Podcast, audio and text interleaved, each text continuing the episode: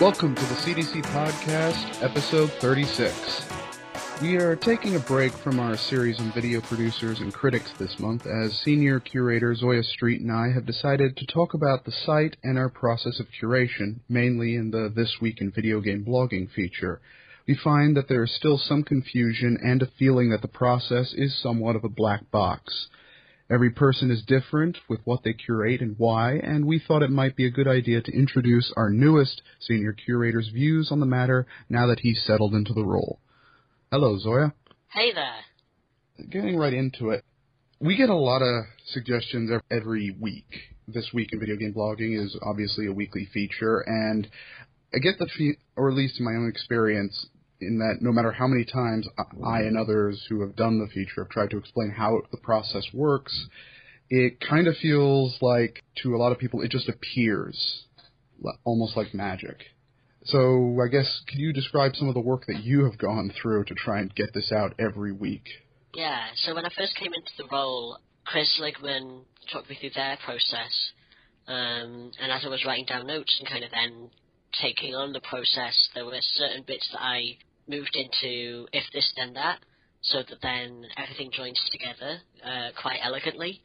And now what happens is that anything that gets submitted through Twitter by tweeting out a link with TWIVGB, then, or anything that comes through our RSS lists. We subscribe to the RSS feeds of websites that regularly post the kind of content that we're interested in. Anything from those sources goes directly to my reading list, and I use a reading list manager called Digo that allows me to keep hold of not just all of the links that I want to include, but also annotations, comments, descriptions of what's going on in those texts, and author names and that kind of thing. So then 2 or 3 times a week I go through my reading list and remove everything that's not suitable, give descriptions and annotations to everything that I want to include, and start adding them to an outliner for the week's roundup. And I suppose I could talk a bit now about the criteria that I have in mind when I'm thinking about whether a piece is suitable or unsuitable, right? And listeners should understand that after you've done this like a dozen, 24 times, you start to see patterns emerge in how people, what people talk about or how they talk about given topics. So it becomes easier to quickly understand what's going on and shuffle, should this be included or should this not? It does get a lot quicker the more you do it, yeah. All in all, it takes about 10 to 15 hours a week to do all of the reading and to compile the roundup. But it felt like it was taking longer at the beginning, and now it's getting quicker. And there's also just generally, having been involved in games criticism for long enough, you get an understanding of what kind of arguments tend to come up around particular topics, and you get a good sense of what makes a piece particularly surprising or unique. And you actually have created a list for yourself of like criteria that's popped up over and over of inclusions. Yeah. So one of those things is to have a piece that is making surprising observations. So it could be looking at a game that hasn't been discussed very much, or looking at a game that's been discussed quite a bit, but pointing something out that people seem to have previously kind of missed about it, or even just elaborating on an argument that's more familiar, or criticizing an argument that's usually made about this game. The key thing there is for the point being made to be unique or surprising.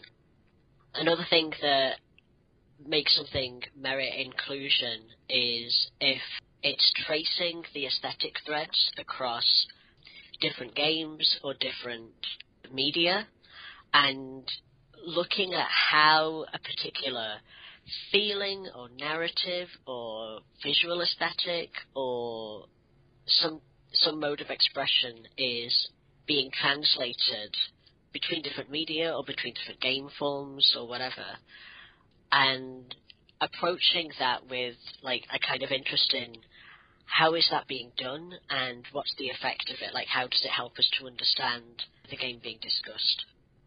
Another thing that makes me really want to include a piece is if it provokes me to think about games criticism differently. So that's a slightly different genre of writing to directly writing games criticism, writing that reflects on games criticism itself. But I like including those pieces, because I like the thought that reading Critical Distance is enriching people's development as games critics. That was why I got enthusiastic about Critical Distance to begin with. Like, when I was just starting out, Critical Distance was there, and it was like giving me like quite an intensive training in how to talk about games very quickly and very early on. And it felt like quite an accessible way to get involved in the conversation and also to understand that meta-conversation that's going on. And another thing I'm generally interested in is how social dynamics are being expressed either through games or through game events or publications. Any writing that's dealing with not just this event happened or this publication exists, but why they're significant, or what they tell us about the culture that we're in, or the historical moment that we're in, or that kind of thing. That kind of thing really jumps out at me and tends to be included. Is that the entirety of your list for positives? Obviously, they're broad enough that they're rather capsulative. Yeah, well, this list came about because it was one week where I was making items for like my reasoning. For including or not including something. And yeah, these kind of broad things, you then get a lot of things falling under those categories, right? Yeah, and if you do this long enough and you see how everyone reacts to lists of anything, you tend to, after a while, just do this mentally. Yeah. And he says, in case it's like you ever come to this imaginary court where you're put on trial to defend your decisions. It's like, I have my defense, but it never comes up, but that fear is still there. Yeah. See, I don't think that the list is comprehensive, but it was kind of me recording the process for myself and trying to make explicit what I'm going through mentally when I'm working out whether a piece is suitable. I think that's also like part of like the black box problem that we have with This Week in Video Game Blogging is that people like, well, what are you looking for? And like sometimes the best answer is surprise me. Yeah. That's like the easiest. I remember, I think this was 2011. I never knew I wanted a critique of Modern Warfare's opening tutorial section by an actual Afghanistan-bound soldier of the U.S. military until one popped into my email one day. That kind of thing could absolutely be another item in the inclusion list, is anything where someone's writing from a different point of view to what you normally hear about, and they're using that perspective to enrich our understanding of a game. I think I would bring that under surprising observations, right? Yeah, and it's just like, we have actually been accused previously that, like, not having specific criteria. Well, I feel like having specific and narrow criteria causes more problems than it would ever solve. It would certainly make the process a lot quicker, but at the same time, you're cutting off a lot of things you don't even know exist yet. Yeah, absolutely. Yeah, I really like anything that I never thought that I would even come across, let alone include. Like, there's sometimes writing that I don't even know if it's fully blogging or if it's swaying into fiction a little bit, like someone's taking on a character, and really intelligent things can happen there. This sort of boundary between critical writing and creative writing. Sometimes we include things that aren't necessarily criticism. I remember one of my favorite pieces was a trilogy of posts where they took the original Pokemon and pretended someone was trying to follow the trail of Ash Ketchum, and they pretended they were Hunter S. Thompson. Ah, perfect. I have absolutely no idea what it had to say about Pokemon as a game or a franchise, but I wanted that included. I remember submitting it and wanted it included purely on its creative value. It might have been saying something, I don't know, and I'm not sure I cared. Yeah, that's fantastic. It should be noted, I guess we get into the negative side of things, is that it should be noted that as time has gone on, I guess you could say the standards of critical writing for Critical Distance has risen, because I can remember. Standards are so high now. Well, it's because it's not a lot, but there are some people who have been around and are still writing criticism since those early days. We've done the early arguments. We've done the base posts or the very quick questions of, and once those questions are answered, you kind of want to then build upon it. Yes. And because there are a lot of things that we included in the roundups in 2008 and 2009 that I don't even think I'd give a second look at today, just because they were so short and they were so, I guess, blasé in their intellectual curiosity for it. But at the time, it was new, it was fresh, and it was the populist cutting edge back then. But it's 8 years later, and I still see posts on the same issues being published, and I don't know if they're recommended anymore, because I don't see that list every week. You'd have to say.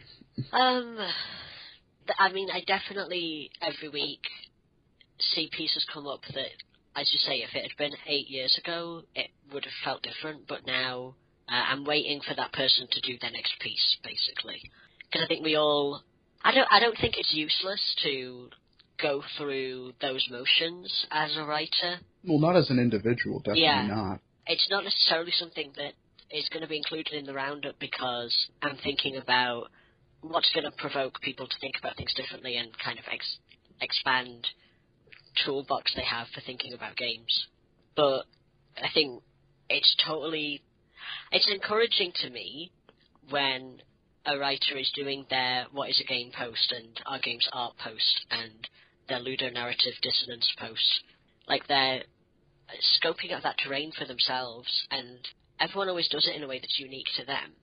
No one else would have done that post exactly the way that you did it. And it ends up being a foundation for whatever their contribution ends up being that I've never seen before. They're thinking through these issues in a way that's going to lead to something else further down the line.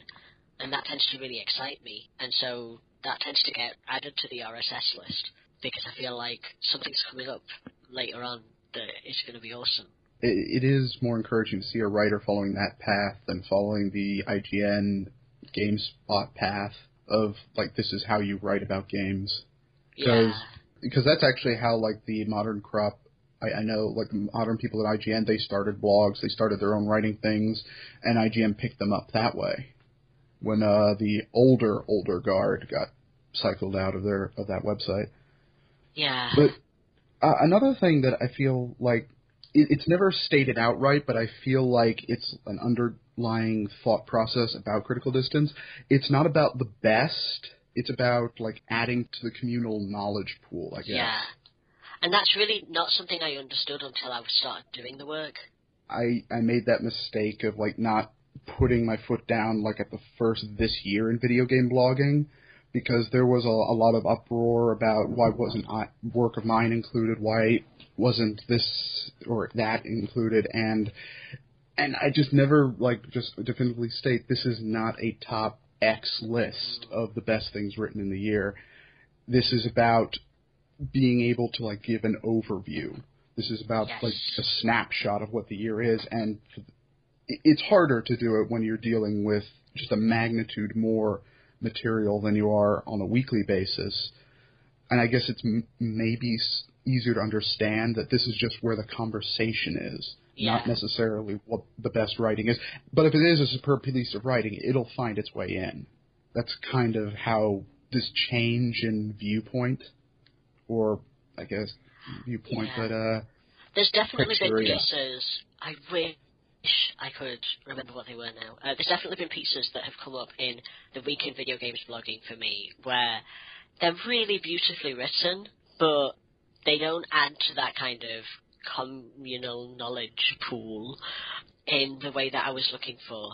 There's definitely been pieces that I've not included, even though they're gorgeously written, just exquisite pieces of writing, but the content isn't emblematic of where the conversation is, or it's not advancing the conversation.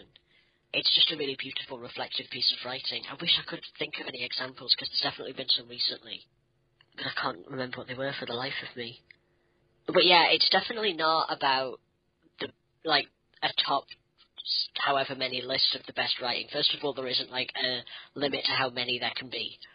So I'm not thinking about a particular number that I want to have at the end. It just happens to average around 20 because that's how much the human brain can usually process. Yeah, and it varies really wildly for me. As I think you've noticed, there was one week where you were like, oh my god, this week's is jam-packed. Because I think it was around 30. More recently, I've had a week where there were only 12. I was super worried about that, but then I kind of looked at the 12 and I was like, no, that was the right way to go. This is a good collection. And then you look at the day, it's like, oh, it's the day before, it's the week before GDC. That makes a whole lot more sense. Yeah, actually. Well, the week before GDC, there were a lot, because people were trying to get things, out there before everyone gets distracted, right? And then the week of GDC, everyone is just too busy to write, and the week after, everyone is still trying to recover from the hangovers. Yeah. You can actually usually tell when there's going to be a bump or a lull. Yeah, I think I'm going to get used to sort of knowing when that's coming and, yeah, knowing what to expect. I still don't really know. Yeah, I'm often kind of surprised by how many or how few pieces are on my reading list in a given week. Well, it's also harder to, figure out because the people who don't go to these big conferences, E3, PAX, and GDC, it's oh, other people will go, now's my shot. Mm. Tuesday is also a big day, I've noticed. So many things get published on Tuesdays. It's a sort of PR truism. You're meant to put things up on Tuesday if you want them to get a lot of attention. So a lot of websites put their best pieces out on Tuesday, and then the end of the week is it's not the content that they don't put out there. It's a fluff day. It's not. I don't want to say fluff because there are some cool things that come out, but most sites don't put out there 5,000-word, amazingly researched feature article on cutting-edge stuff that's happening in a part of the world that doesn't normally get attention on Friday. That'll go out on Tuesday. But yeah, it's definitely not about a top however many list, partly because there's no limit to how many, and partly because it's really not about the quality of the writing as kind of the primary thing. The writing can be really good, and I'll not include it. The writing can be... There can be, loads of grammar mistakes and kind of structural issues in a piece, but if it's being written by someone whose perspective I've never heard before... There was a piece right after GDC, because we had another... one of those incidents where a GDC party hires women to entertain guests in a way that assumes that the guests must all be heterosexual men who want to... be flirted with. And so we had another one of those incidents, as seems to happen every other GDC, and we had the usual pieces come out about that, where people were saying, this terrible, objectifying, exclusionary, makes women working in games feel that they don't belong or are not expected to be there, etc. But then we had this piece that came out by someone who has done that job. And I was like, finally? I felt like I'd been waiting years for someone who, is one of the human beings who we're talking about to actually come forward and go, okay, this is what the job actually entails, this is what it's like to do the job, these are the benefits, these are the downsides, and these are the misconceptions people have about who I am and why I'm there and, what my role actually is. And that was fantastic.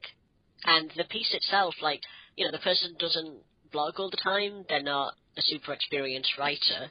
And so there are certain things about the structure and the grammar that would have perhaps put me off. If I'd been in a role as an editor, then I would have, had to workshop that quite a lot. But in my role as curator, which is very different, I was like, this definitely needs to be included because, we've been hungry for a piece like this for so long. Yeah, because the standard pieces, every time it happens, you see it. And it's after a while, it's like, okay, there are 5 this week. If you are going to include one, which one do you include? And I don't necessarily include any of them. If it's things that have already been said, like, several times, and we just seem to go through it every year, then I'll tend not to include it, because I need it to feel like we're going somewhere. And it's not that I'm going to, like, give a false impression of progress where progress isn't happening, but it can get really tiring for everyone involved when our discourse kind of keeps treading the same ground over and over again, and you feel like you've seen everything already, and there's a weird kind of fatigue that it gives you, where you're like, gosh, all the work has already been done, what am I doing? And that's, like, not the case at all. So, yeah, I'll usually wait for a response piece to come out if there's been sort of a glut of pieces that are all saying the same thing and they're all saying something that's already been said. I'll usually wait until the next week, because that same topic is going to come up again, but someone is going to have read that glut of pieces that came out last week and then take it a step further. And that's kind of what I'm looking for. Any other bugbears, style things that you don't include? Because everyone has their personal bugbears where this is a thing that keeps getting recommended and you don't know why. Mm. I think, like, I remember early on that we used to get, like, a rocker recommendation. I'm saying, oh, this is well written, and I reached the end of the piece, and I realized this was just telling me something that existed. Yes, that's definitely one of my main bugbears. Like, it can be a short sensationalist piece that I have to wade through in the RSS list. They tend not to get specifically recommended through email or Twitter, but because I try to subscribe to the websites that are going to publish the stuff I'm looking for, I also have to go through all the stuff that isn't what I was looking for, but they also publish that. And often that's pieces that are just going, like, look at this video of all of these chickens in Skyrim, or, you know, just saying someone made a thing, look at the thing. And I'm usually waiting for, like, the other pieces that website publishes that are going, okay, why is that thing significant? How did it get made? Or who else has made similar things, and what are the differences in approach and goals, or, like, giving us some sort of wider view. But there's even longer pieces that, like you say, you get to the end of it and it's beautifully written, but you realise all it did was tell you that, all it did was describe something. And, yeah, I that comes up every week, where there's, like, a very long piece that is sort of like a paean to how wonderful a particular game is, but it's just sort of going through all of the reasons why the game is wonderful. And I suppose there's two reasons why I'm not into including those pieces. One of them is the fact that it's only describing, it's not giving us a broader perspective or giving us an analytical viewpoint. And another reason is that it's evaluative. It's just telling us, this game is worthy of your time or worthy of your money. And I'm not interested in that question. I assume that if you're writing about a game in any depth, then you think it's worth the time, because you've given it a lot of your time. And I think the same applies for whether it's worth your money as well. And I'm much less interested in the evaluation of whether or not you should play a game, and much more interested in analysing or contextualising what it means to have that experience of playing that game. That's all my bullet points. Cool. Yeah, I feel like we've gone through everything. I guess that since we're both here, we should give the listeners a rundown of all the other features that we have on Critical Distance. Every month we have blogs of the Roundtable. Yeah, one thing that I've been trying to make happen with blogs of the Roundtable, although it's not my baby, but kind of behind the scenes, I'm trying to promote blogs of the Roundtable outside of games blogging circles. Very often the subject of blogs of the Roundtable is a subject that has its own blogosphere, and I'd really like to have more exchange between different crowds and get people who don't normally write about games to kind of feel inspired to maybe write something about a game they've been playing recently, and how it to write about a game that they've been playing recently or that they remember playing from their perspective as, for example, a food blogger or a parenting blogger or what have you. So parenting is the theme of the current blogs of the Roundtable, and I'm hoping that people who write about media and children, education, parenting, that sort of issue, might feel inspired to contribute, so that then it's not just games people talking to games people. We're getting those different perspectives. And this month in Let's Plays feature, which has been on hiatus the past few months. Yeah, that's coming back soon, but I'm not going to say much about it. And that we have our occasional critical compilations on single titles. Yeah, and I think we could just reiterate here that anyone can definitely pitch us a critical compilation. If there's a game that you've been going really heavy into as a critic, and so you've been going through all the critical writing that's been done on it, then definitely reach out and we'll see if we can include a critical compilation that you've put together. Because we have to figure... It also helps us know if we can commission them on our end, knowing how many people want to do. Yeah. Yeah, absolutely. And the final two features that we have is this podcast you are listening to, the Critical Distance Confab, which I am ostensibly in charge of, and then the yearly feature This Year in Video Game Blogging, which I post we have a post that explains how we do the whole thing that apparently nobody reads because it includes all the instructions on how to submit for that feature, and only about half of the people actually follow them. That's... I guess you could say, because this is such a long... Both the weekly and the yearly features are such a long endeavor, not following the basic instructions kind of annoys me, although you've automated most of it, so... Yeah, although it does mean that if someone doesn't follow the instructions, then the risk of it getting lost is higher, because it's more automated now. So if someone tweets a link to the Critical Distance account, but doesn't say what it's for, then there's a strong chance of it getting lost. It doesn't always get lost because I have the Critical Distance Twitter account on my phone, so sometimes I do get the notification. But it's not that's not the place where I go to look for submissions. I look for submissions because they have TWIVGB in the tweet. Or CDRSS, hashtag CDRSS, or hashtag Let's CD. Yes. For the various lists. Yeah, or bought for blogs of the roundtable. Is it hashtag? It's hashtag bought. Yeah. And CDRSS, I don't think I brought that up earlier, did I? No. So a couple months ago, I put this in place because I want to follow more RSS feeds of blogs that I might not have thought to follow. So if you tweet the URL of your RSS feed with the hashtag CDRSS, then it will automatically get subscribed to from the Critical Distance RSS reader.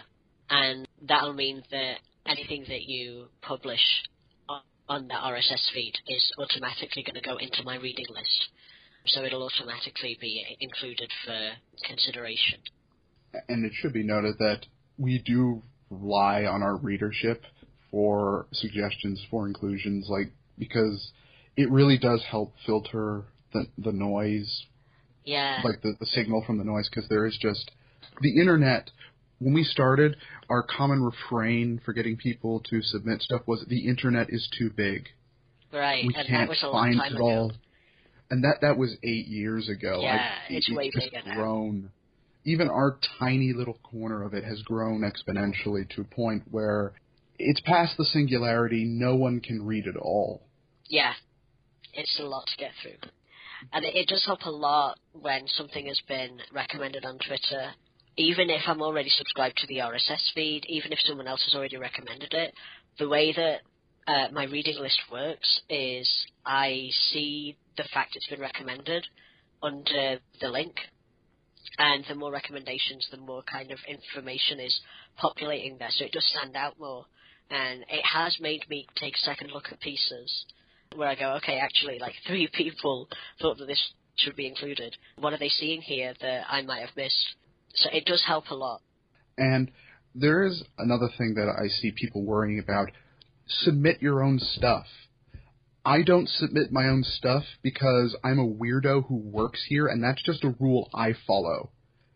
if you want to promote something, submit it, recommend it. Yeah, definitely. Don't be embarrassed. I know, because I know the difference. It's like, I spent all this time on it. What if they don't like it? What if they don't see it? You have to understand, like, there's a disconnect between. It's like it's the adage about the interview. For you, this could change your entire life. For the interviewer, it's Tuesday. And it's the same here. It's like, if you see like the list that we deal with on our end, it's Tuesday. Don't worry about it. Just submit it. If this doesn't work, submit the next one. If you think you've done a good job, just submit it. Yeah, I have never, ever seen someone submit their own thing and then gone, how dare they? Like, they're so presumptuous of them. Like, I'm... Just submit your own stuff. It's totally fine. And, like, I'm really grateful that I get to see your stuff. Yeah, and it's also a weird thing is that when you're just dealing with so much that I honestly don't know who's written what until I'm actually writing the post and have to put the author's name into the description. So I have to actually look for the author's name. It's just because it's just all those details. You mentally have to strip everything away just to get through the several hundred pieces that there are this week. Yeah. So a lot of details like authors' names and the correct spelling of a site's URL tends to get lost during that, but thankfully we have copy and paste and these automated lists to help with that process. Yeah, the automated lists are helping a lot with author names, because that now populates automatically. The URLs still get messed up sometimes, just because technology is weird. Sometimes Digo decides not to give me the link to the website and to give me a link to a page on Digo that doesn't actually exist. It's just like some strange little friend waffling emptily about themselves. But you do have the title, so it's easy to Google. Yes. But yeah, what I tend to do is, because before I hit publish, I check all of the links, unless it's really late and I'm really tired and I've forgotten that I need to do that. So when I catch those where Digo has just decided to talk about itself for a while, I... go back to the outliner and follow the link from there, and then that fills that out. That's an unnecessary level of detail. No one needs to know all of that. But I don't know. You could say it's human interest. The catch-all excuse for news, talking about things that aren't news. Yeah. Actually, you know, it just dawned on me while we were doing that. We never, like, explained about, like, the This Week in Video Game Blogging posts. Like, we touched upon it, but we never, like, went into any sort of depth how those have changed over the different stewardships. There's a good word I didn't think to use before. Stewardship. So, yeah, under my stewarding, I have changed the layout of the posts a little bit. My goal is for the actual content that goes into every post to be the same as it would have been before, where you're not just getting a list of links, you're getting the contextualizing what's going on in the conversation and the explanation of why a particular link is significant and what it's doing. But it used to be that the way that those two things were melded together was by having flowing text and just having the link as part of the sentence. And now I have sections with subheadings. A little Easter egg is that each subheading is it has an ID on it, and there's the same IDs come up every week, and they're the same as the tags that I've been applying. And that's so that I can keep track of what themes are coming up week after week. So yeah, there's themed sections with descriptions of what's going on in that section this week. Links, bullet pointed, so they're kind of indented so you can see where the link is compared to where the description is. And then at the end of the section, I have a pull quote from the final link on the list of that section. Do I need to say that again? Was that completely garbled? No, I got that. And the thing is, it's basically, we have figured out a way where it all looks neat. You can easily see where the links are, where it goes, who the author is, separate from the description. And the system now has a way that if you want to follow the conversation from week to week, we have a tag system for that, and for some reason, it took us 8 years to come up with this idea. Like, once you said it, or, like, once you described it to me before the podcast, it was like, wait a minute, why didn't we think of this earlier? Because the previous system was literally writing paragraphs describing it and linking it in the paragraph of the description, and it gives a nice flow to it, except sometimes when you're talking about multiple posts in a series, they get one tiny word highlighted, so you miss clicking on it. There are multiple links in the same paragraph. You can't always click them all, or you might not see them. You might highlight it strangely so it looks ugly. It's on the one hand, you do lose some of the creativity that when the curators got bored a week, they decided to pull out the creative writing chops for how they described everything. It's a lot of fun to do, but it's also a lot of extra work to put the creative aspect while still being technically accurate and putting all the information such as author, site, title, subject matter into a way that's readable. Another problem is that your sentences start to become very formulaic. Yeah. It's like, at this site, author blah, blah, blah, talked about this while saying this, this, and this. It's just like... And then eventually, just to break it up, every 5 links you say, this, and this was said, just to spice it up. You reverse it on this site by this, you completely reverse the sentence as if it isn't the exact same structure.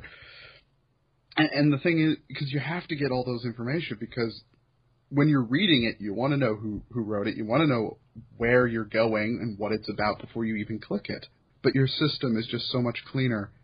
I am just shocked none of the dozen people who have written for This Week in Video Game Blogging ever just raised their hand and says, isn't there a way to make this work better?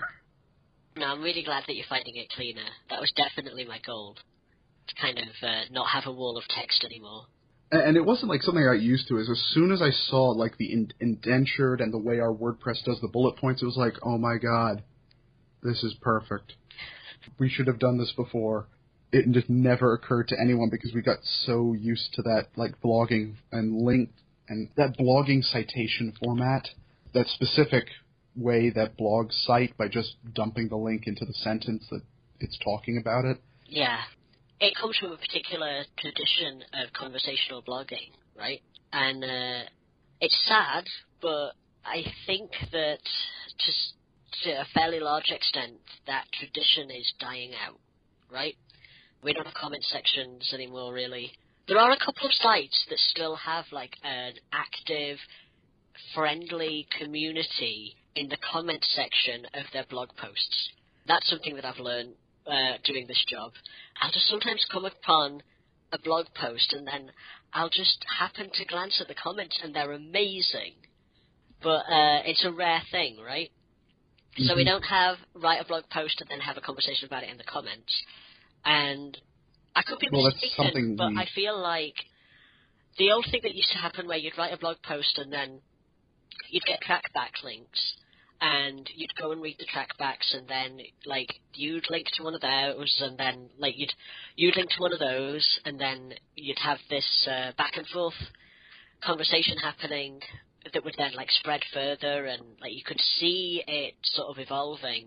I feel like that doesn't happen anymore because now everything is so focused on social media to begin with that we're not socializing in the context of the writing. The writing is happening within the context of the socializing. I don't know if that's an update for WordPress in particular because even my personal blog has stopped getting those. Right. It could just be I'm not being linked but the thing is I don't know if I'm just not being linked. Is that one of their updates because it was like a security? It could have been a security thing that they had to update out. Yeah. But yeah, a comment section isn't something CD was big on anyway because we didn't want the conversation to happen in our thing. We wanted the conversation to happen in the post about the writing. Mm-hmm. So we kind of closed the This Week in Video Game Blogging rather quickly because there was no point in having the conversation there rather than in the actual post that we're talking about the subject. Yeah. See, I do see posts going up one week that are building on writing that was included in This Week in Video Games Blogging the week before. So it's just because of the topics that someone's going through and the themes that they are focusing on, I suspect that they read the previous This Week in Video Games Blogging, which is really wonderful to see. But it's even then, it's not necessarily that old style of blogging where you would have a link in the flow of the sentence and kind of rehashing, so-and-so said this, and then so-and-so said that, and then here's where I am. It's still sometimes, rather than doing it that way, I now feel like I'm seeing a lot more of more abstract, like, I've been thinking about these topics, and I read a piece that said this, without linking out. And that sort of thing used to bother me a lot, because it felt like people weren't getting attribution for their work. And I guess I still feel that way, but so it just feels like the conversation is operating in a different way now. Yeah.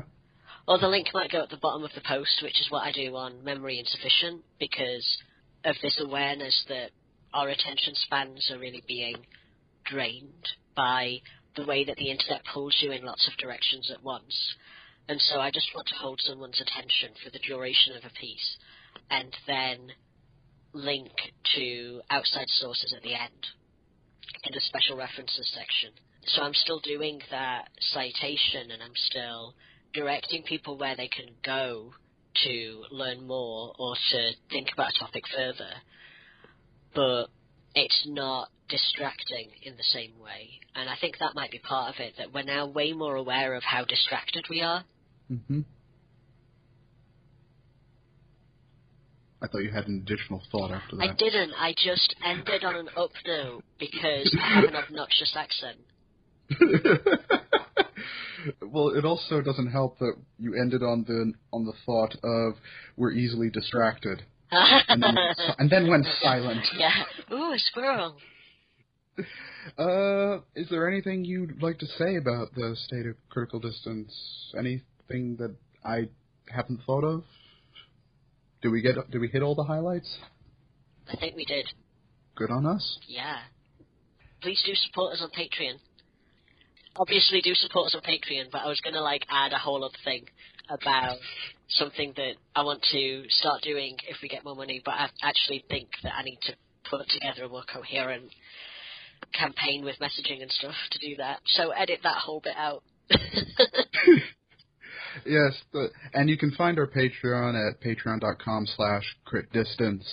As well as you can, if you would please rate us on iTunes, you can find the now the retitled on iTunes, Critical Distance Confab. It was always called that, but I kind of finally just admitted to myself that the initials are just more confusing than they're worth. Even if they're quicker to write, just Critical Distance Confab on iTunes. Please give us a rating. Please subscribe there. You can also find the RSS feed on the, I think it's on the left-hand side of the site. There's a link to the RSS feed, or there used to be, if you want to just put it in your podcatcher and don't particularly use iTunes. Any of that would be helpful, and we appreciate it very much. Thank you, Zoya, for joining me this hot summer month, and thank you for participating.